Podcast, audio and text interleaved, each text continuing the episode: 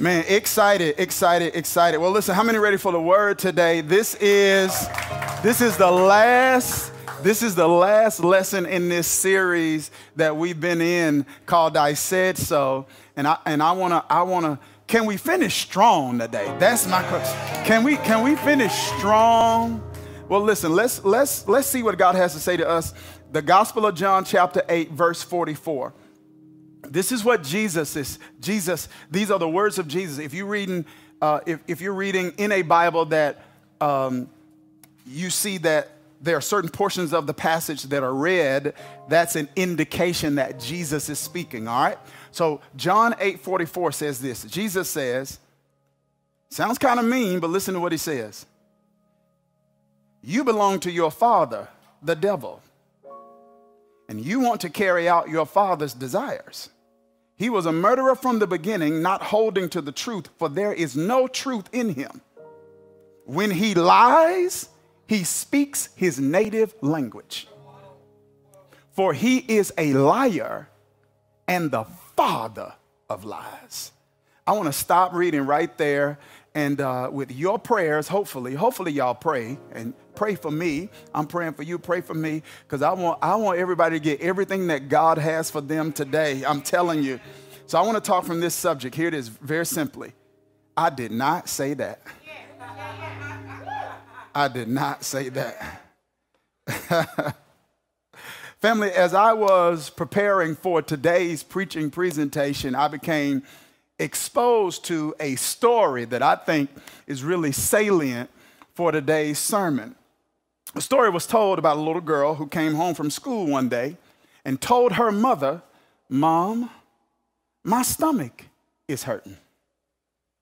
The mother, knowing that her daughter was somewhat of a picky and finicky eater, says, Baby, that may be because nothing's in it.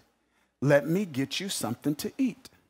So the mother proceeds to engage in the activity of fixing something for her daughter. Her daughter eats, and after a while, when the food has digested, she goes back to her mom and says, Mom, you were right. My stomach feels better now. The mom proceeds to stay in the other room, not realizing her, her phone is on the other side of the house. Her cell phone happens to ring. Her little daughter picks it up and says, Hello. A voice on the other end says, Hello, this is Pastor Johnson. How are you? She said, I'm fine, Pastor Johnson. How are you? He says, I'm doing okay. I've, I got a little headache, but I'll be all right. She said, Well, that's probably because there's nothing in it.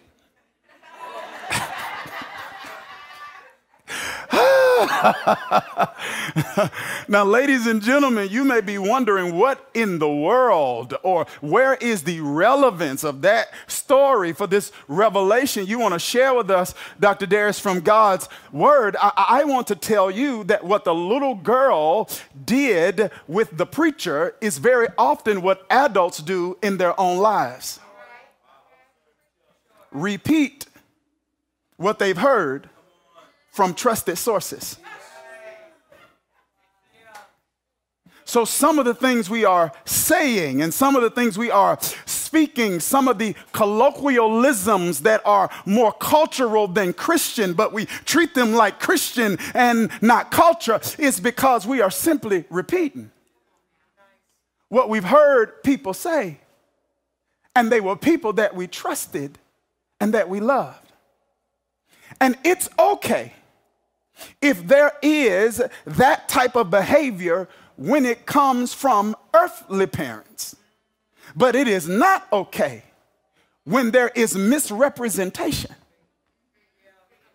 of our heavenly parent. It's one thing to misinterpret, to mismanage, or to misuse what mama said. It's another thing to misinterpret, to mismanage, and to misuse what God says. And I am telling you, there are very often things that are regularly spoken and consistently communicated. And God's like, I did not say that.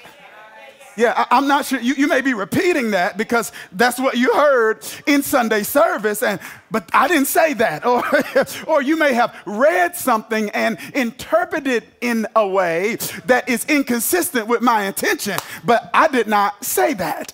And what I am telling you, family, is this one of the ways, listen to me, one of the ways the enemy tries to disrupt what's coming out of our mouths is by confusing us with what's going into our minds. Because I can't speak it right if I'm understanding it wrong. Are y'all hearing what I'm saying? You see, you see, see, you got, remember now, I've told you this before, and, and I actually started to uh, uh, uh consider using one of Jesus's, one of the narratives in the Gospels where Jesus healed uh, uh, someone who couldn't hear. But, but I felt like this passage in John 8 is going to drill the point home more clearly. But, but, but, but see, every, this is what Spurgeon says now, every miracle in the Bible, listen to me, every, every miracle in the Bible that deals with a physical condition is a reflection of what Jesus can do, not just with that physical condition, but with that spiritual condition. So when someone has a hearing issue physically, they can't hear at all or they can't hear well. But Spurgeon would probably say that that represents someone who has a hearing condition spiritually. And that person can't hear right. See, it's one. Did y'all hear what I? If you following me, say preach in the chat. Watch this. Now, see, see, it's one thing. It's one thing not to be able to hear well. It's another thing to be able to hear well, but not hear right. And I am telling you that the enemy is very often at work in the rightness. If he can't stop you from hearing well, he wants to stop you from hearing right. Now, now I don't want to get too like spooky here, but there is like biblical, metaphorical presentations of this in something in scripture called the Leviathan. I don't know if you heard of that. The Leviathan spirit, the twisting one. And it speaks to the enemy's tendency to twist people's interpretation of something that is said in order to get people to respond aggressively and respond obstinately to something they really need. Did you hear what I said?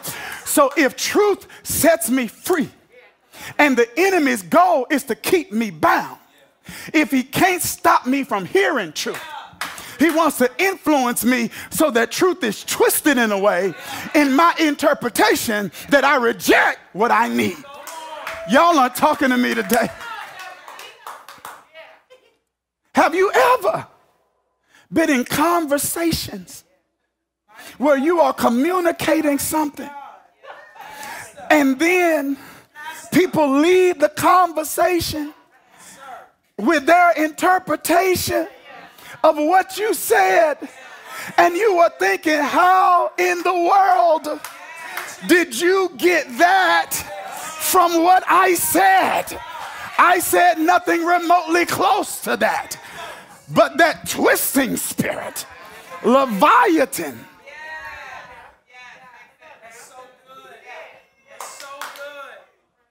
And what most people don't realize is that the entryway to that influence is emotional injury. When people have been hurt in the past, that pain produces a perspective. So it affects the way they hear. Where there's, where there's been pain in a person's past that is not processed properly, they hear that's not a good job, and they confuse that with you not a good person. That is not the same. Come here. That is not the same thing. And I am telling you that the enemy is using this to wreck churches. He's using this to wreck businesses. And he is definitely using it to wreck marriages. Some couples don't talk because they can't. Y'all, is this too much? Is this too much? No, no, no. So it, it's not that he won't talk to me or she won't talk to me. Well, sometimes they are exhausted from attempting to communicate with someone who seems to be determined to be to be uh, uh, to misunderstand them. Are y'all okay? This all I got for you today. I mean, this. No, no, no. Am, am, I telling the truth? If, if, this is the way the enemy works. And I don't think we can align our mouths with God's ministry without intentionally addressing this. You see, I think this story about this little girl has real preaching power. I really do. I, I, think, it's, I think it's incredibly profound. Because if we want to dive deeper, metaphorically, we could also say this little girl, watch this, doesn't just represent somebody else. We can say this little girl represents the immature version of yourself. Did you hear what I said? Yeah, if Jacob and Israel is in the same person, the little girl can represent Jacob. If Sarai and Sarah is in the same person, she can represent her. Simon and Cephas is in the same person, it can represent Simon. If Abram and Abraham is in the same person, it can represent Abram. It's when the, the immature or unhealed version of myself is talking.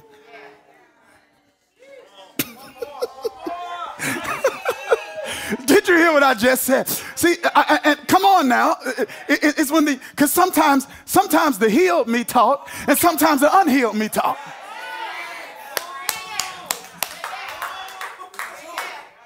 Sometimes the secure me talks, and then sometimes the insecure me talks. Sometimes the clear me talks, sometimes the cloudy me talks. And this little girl can represent the version of me that needs to be silenced until she gets grown.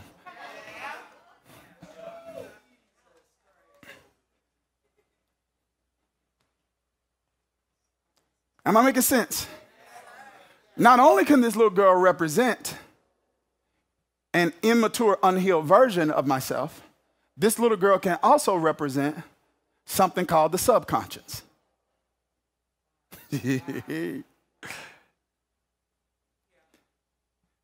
that is actually speaking without thinking.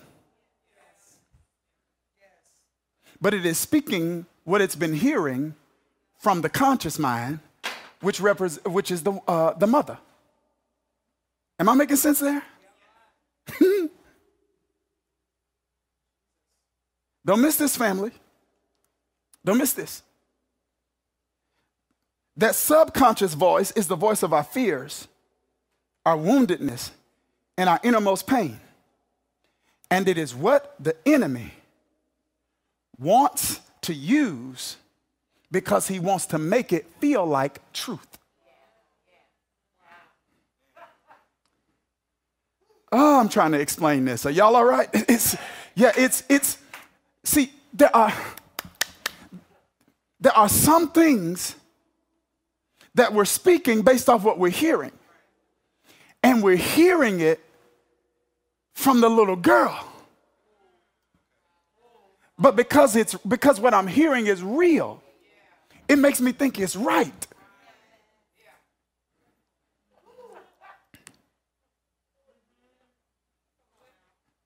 So that that subconscious that's speaking from that woundedness and those fears and, and that, that innermost pain, that's the one that's telling you you're not good enough. God's like, I didn't say that. That's the one that's telling you you can't recover from this. God's like, I didn't say that. That's the one that's telling you you have tried so long and so hard and you've done everything you knew to do. You've tried stuff in church and outside of church to change. You've made promises to yourself and you've been unable to keep those promises. And now you're frustrated and you've come to the conclusion that I can't change because I haven't changed. And God's like, I ain't say that. God's like, I put the woman with the issue of blood in the Bible for a reason. And I told you how long she had her issue for a reason.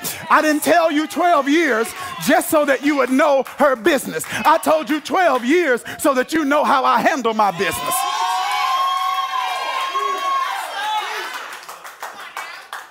Says, I didn't, I didn't, I didn't tell you that the man at the pool of Bethesda had his issue for 38 years just to tell you his business. I told you that so, so I can show you how I handle my business. That even if you've been wrestling with it 38 years, when I say it's got to go, it's got to go. When I say it's got to move, it's got to move. When I say it's got to break, it's got to break.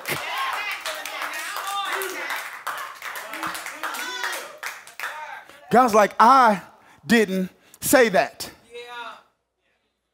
I can't tell you how many times I've heard people, including myself, say what I can't do. But I got to step back and say, now who said that though? See, just because you say it to you don't mean it's true. Let me go to this side because I said, just because you say it to you. See, I, I, know sometimes we resist and reject what others say to us. I am telling you, we need to resist and reject what we say to ourselves sometimes because just because you say it to you doesn't mean it's true. Hallelujah. And I, I'm about to tell y'all something. Are you ready for this? I'm about to tell, let me get to the text, but I'm about to tell y'all something. I don't know if you're ready. Are you ready? If you're ready, put yes in the chat. Say yes in the studio. Are you ready? Okay. If you're going to advance, you must learn how to argue with you.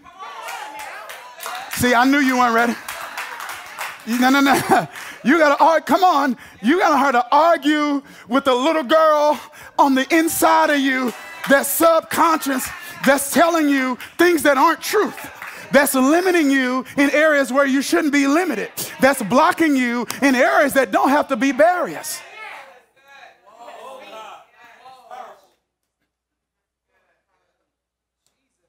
And this is, in essence, what Jesus is communicating right here in John 5. See, before we lean and leap into what Jesus says, we really need to be clear on who he's talking to right? If you've been around here at Change, I've taught you that. I've taught you some, some, just some keys for biblical interpretation, right? Paul says, rightly divide the word. So if I can divide it rightly, I can divide it wrongly, right? So I've, I've talked to you about that. Like, ask a question. Okay, not just what's been said, who's he talking to? That matters. So when Jesus said, listen what he says now. Y'all all right? He says, You belong to your father, the devil. You want to carry out your father's desires. He was a murderer from the beginning, not holding the truth, for there's no truth in him. It's okay, it's all right. So if he's saying you're of your father, the devil, now I don't even know if I agree with this term. It's, it's a cultural term because I think all of us are this just saved by grace. Uh, but we would think, culture, we say, okay, he's talking to some heathens. That's what we would think if say, you of your father, the devil and your desire is to carry out your father's uh, your desire is to carry out your father's desire. But when you read the text, he is not talking to non-religious people. Read it. He's talking to the equivalent of the church. He's talking to Pharisees. to get more specific, these were religious leaders. Are y'all okay? He is saying to them, You think your heavenly father, he's, he's not saying he isn't your heavenly father. He's saying you aren't under his influence. You live in one house, but you listen to the words of somebody else's daddy.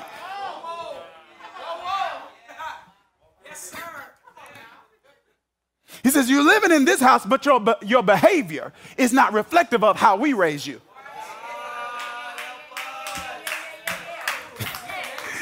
God's like, I didn't raise you like that.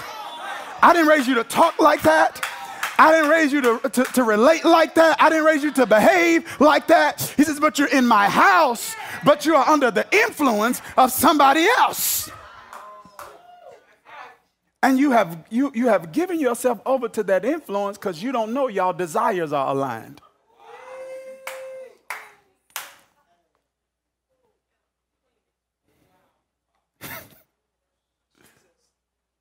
He told religious leaders, You are of your father, the devil. He did not call them the devil. He said, But you are under his influence.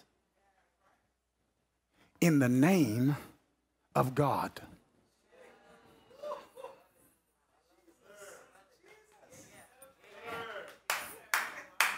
See, you calling this God, and it's not. You calling it the anointing, it's energy.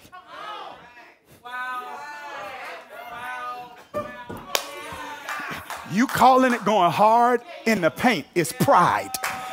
Okay.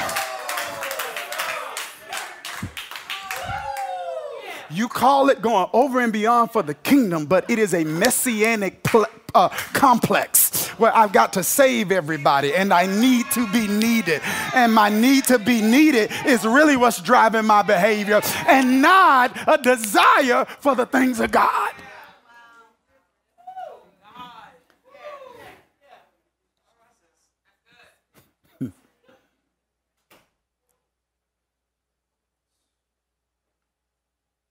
He says, you, you, you have your father.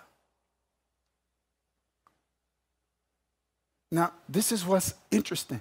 This issue that Jesus is dealing with with these leaders is generational. In the sense that this had been the religious climate and the condition of, quote unquote, it wasn't the church technically, but the condition of the church in that day. Like it, it, was, it was normal. Does that make sense? This is why so many times Jesus would be like, Have you read? Like he, he's looking at the way they're practicing their religion, and then he will ask them, Have you read? Meaning, you can't be reading and doing this. He's like, But the reason you're doing this is because you don't think you have to vet sources you love. Y'all aren't talking. Uh, are y'all, are y'all hearing this? Are y'all hearing this? Man, uh, oh gosh. And I am telling you, I've been pastor, we're going to celebrate all these years. I've been in pastoral leadership a long time. And I'm telling you, the hardest thing to get people to unlearn and to relinquish is religious viewpoints and vantage points that came to them from people they loved and trusted. Just because the love is real doesn't mean their words were right.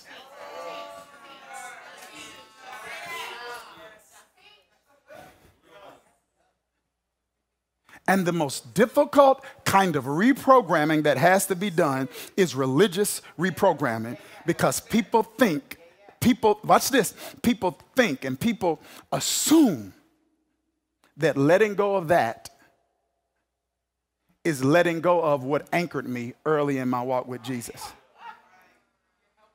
When really what anchored you, really you probably got anchored in spite of, not because of. Did you hear what I just said? Yeah, you might have thought you got anchored because of that. And I am telling you, the grace of God was probably at work in spite of that, in spite of that legalism, in spite of that fundamentalism.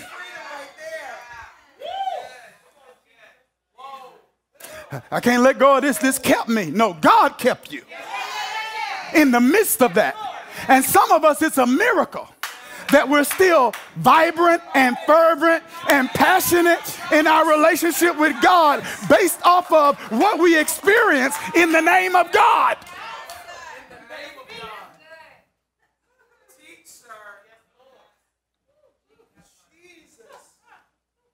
God's like, I, I didn't say that. My wife was just talking about the women's event that is coming up at the end of this month. And, uh, you know, some people, even the, term, the terminology, lioness, it's like it creates such tension and discomfort in religious circles. Religious circles is the only space where it creates that tension and discomfort. It is. Let's just, come on, let's just keep it a buck, right? It's, it's, it's the only space. Because here it is it's almost like whenever someone hears a word used in church, they automatically assume that the word is being used the same way it's used outside of church. I can say the same thing and not mean the same thing. Yeah, so when we say lioness, we don't mean aggressive. Yeah, but we do mean assertive.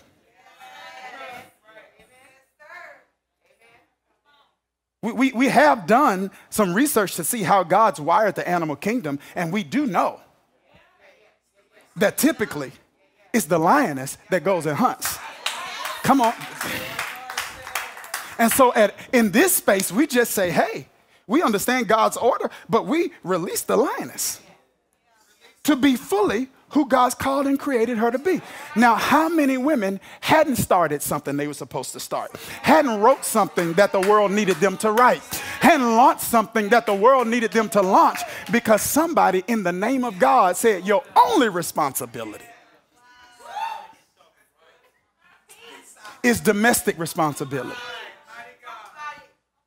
Now, should your spouse and your children be your, be your first priority besides God? Absolutely. But first don't mean only. See, y'all, this too much. But I'm not stepping back.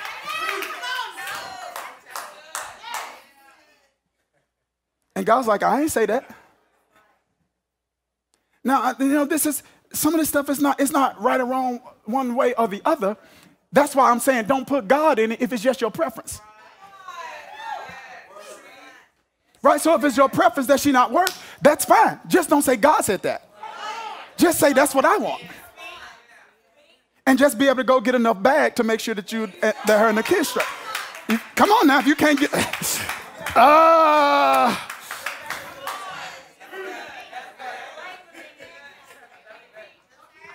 you know, I don't know how good this sabbatical was for me. It was great.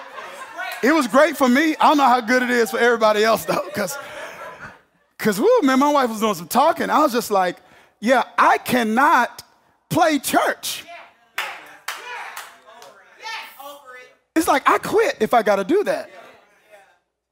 I can't do that. Listen, what you doing? Just like I quit. I, I'm not doing that. I can't. And so it's like when I see something that God intended to release us into our full potential being used to restrict us, to limit us, to subjugate us. It just grieves my heart. Am I making sense? Jesus says here, He said, listen, the devil, watch this, this is so interesting now. He says, he identifies these people as uh, individuals who belong to the devil. But watch this. He identifies the devil as the father of lies. But then he says this he's a murderer from the beginning. So now watch this. There's a connection now between deception and destruction, deception and death. When he says from the beginning, he's talking about Genesis. Now, if you understand Genesis 3 uh, with Adam and Eve, if you read that, Satan didn't technically murder anybody. Nobody died that day.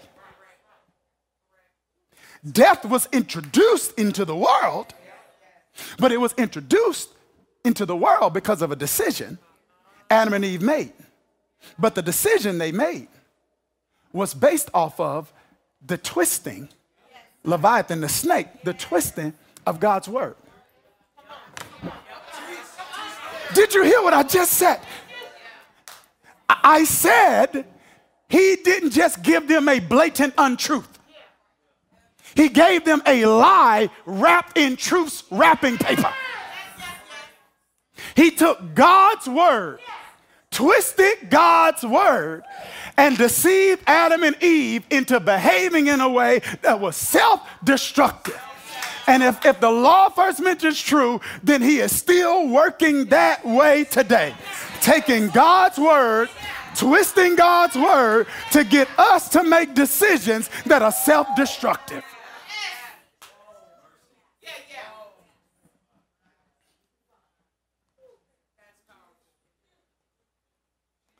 And God's like, I didn't say that.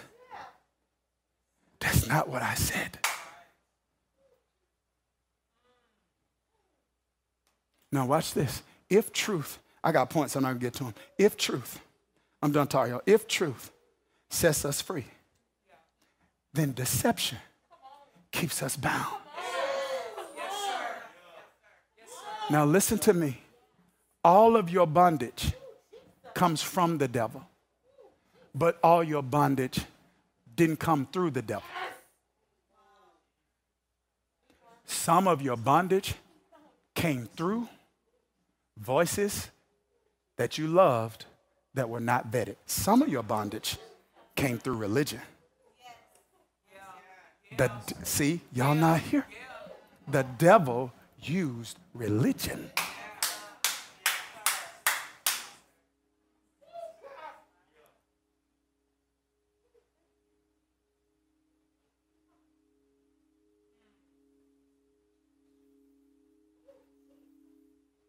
Twisted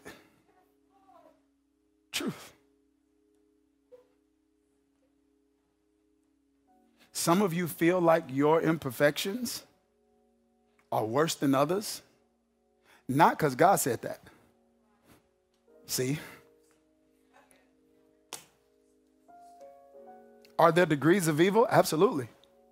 Are there varying degrees of consequences for evil, unethical, and immoral behavior? Absolutely. Right? The implications of someone taking a life and telling a lie aren't the same. So I'm not dismissing that. But I'm saying when you look in scripture, there's a whole lot of imperfect behavior that's lumped in, uh, lumped in categories. But when sometimes religious people get a hold of it, they go into their whole list and they only pull out two or three. I say, now these two or three are worse than all of them. And God's like, I didn't say that. I say, everything on that list need my grace.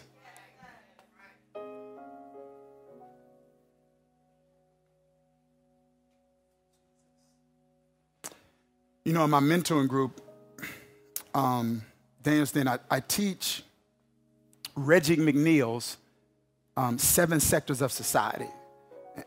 And my whole idea of this, I call Daniel's Good People Doing God's Work in the Public Sector for the Common Good. And his whole idea is the whole idea of like the way I understand the Bible is like God wants us to like come to church, be a part of the church, but we're not just supposed to do church. Like the point of church is to change the world, not just to have church. You understand what I'm saying? So, like, there are these seven sectors that make up society that constitute the actual world. And you can't really change the world until you invade and influence those seven sectors, right? Does that make sense? So it's like, I mean, I see it all. Even in the Old Testament, you see this, right? You see people like Daniel strategic, strategically positioned. You see Shadrach, Meshach, and Abednego strategically positioned. You see Nehemiah strategically positioned. You see Joseph strategically positioned. None of these men worked at a church. But some of them were prophets.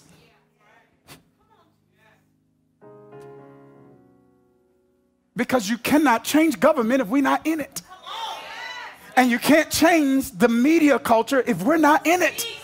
And, and we can't change people's view on entrepreneurialism if we are not in it. And how many people are not invading the spaces that God's called them to invade?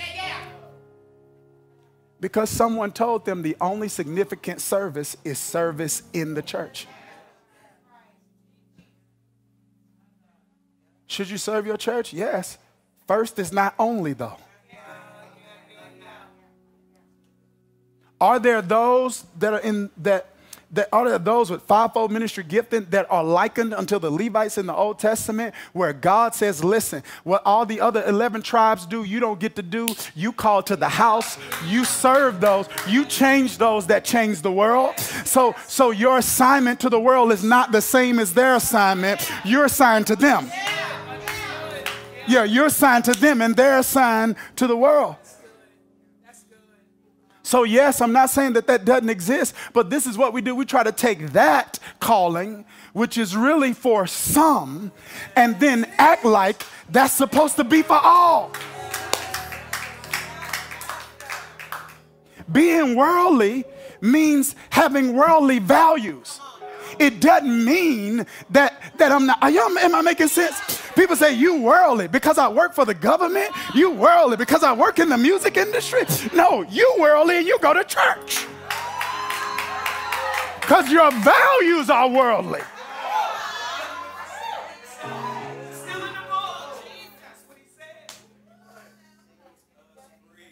Joseph worked for Pharaoh, who was an idolater. Nebuchadnezzar was an idolater. Dar- King Darius was an idolater. Esther was married to King Xerxes, who was an idolater. We can't alter what we're avoiding.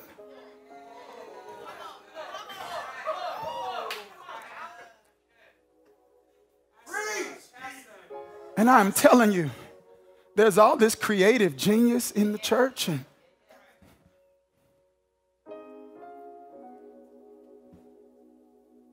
people are sitting on it. And God's like, I didn't say that.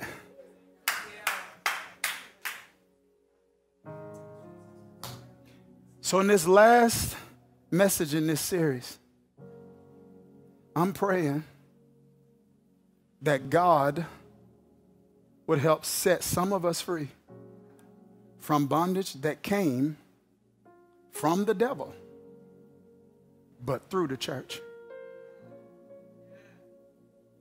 See, I don't even. It's it's it's weird. I still wrestle with this a little bit. Because, like, sometimes in church, you can't even say the stuff you need to say to help people. It's so demonic. You, do y'all understand how demonic that is? The hyper offensive culture we live in, the enemies created that to silence truth. And I'm telling you, I'm telling you that some of the dysfunction that exists in marriage has come from the devil, but it came through the church.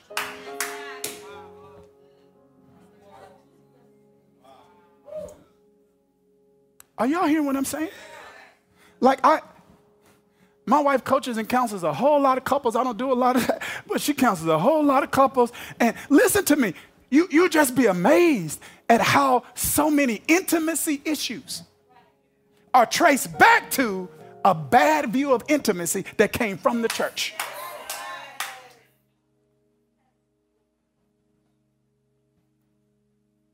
This is affecting, it's affecting us in areas we have no idea. I see some of the arguments and strife and backbiting that's going on amongst Christians, and God's like, I ain't say none of that. And everybody think they speaking for me.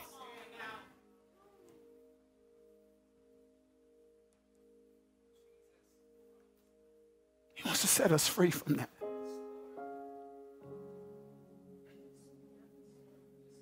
It keeps us in bondage. It destroys us. It's a joy killer and a joy robber. It's trauma given to you in the name of Jesus. But I'm praying today that that is broken off of everybody that is watching this. I'm praying that God, now, this is why you need a relationship with the Holy Spirit, because He's the one that leads and guides you into all truth. Is That's the book. He's the one that leads and guides you into all truth. And I'm just praying right now that God will cause light bulbs to go off in the hearts and in the minds of people all over the world. Right now, I'm just telling you what I sense God doing. I sense, I sense healing from trauma happening right now. And I'm not talking about trauma in your house, I'm talking about trauma that happened in God's house. That's exactly what I'm talking about because truth was twisted and manipulation and exploitation and used and abused.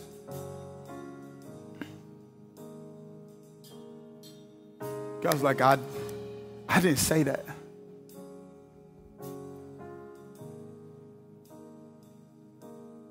I didn't say that. I didn't say you shouldn't be happy. I just say happiness shouldn't be your idol.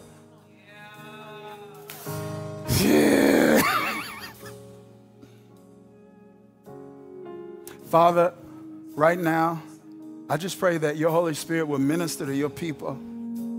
I want you to minister right here in this studio. And I, I pray, even in a realm that is unseen, a realm you called heavenly places, a realm that is not accessed by the five senses.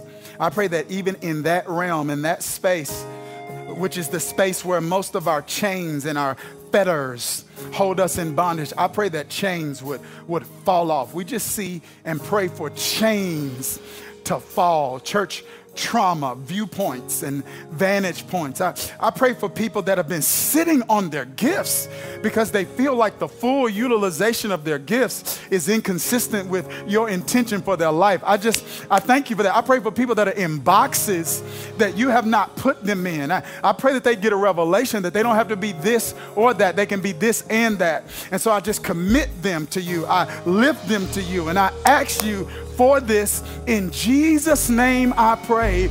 May the Son who sets us free set you free indeed. It's in His name we pray. Somebody say amen. Put fire all in that chat. Clap your hands in this studio. Come on, ATL, clap those hands in this studio.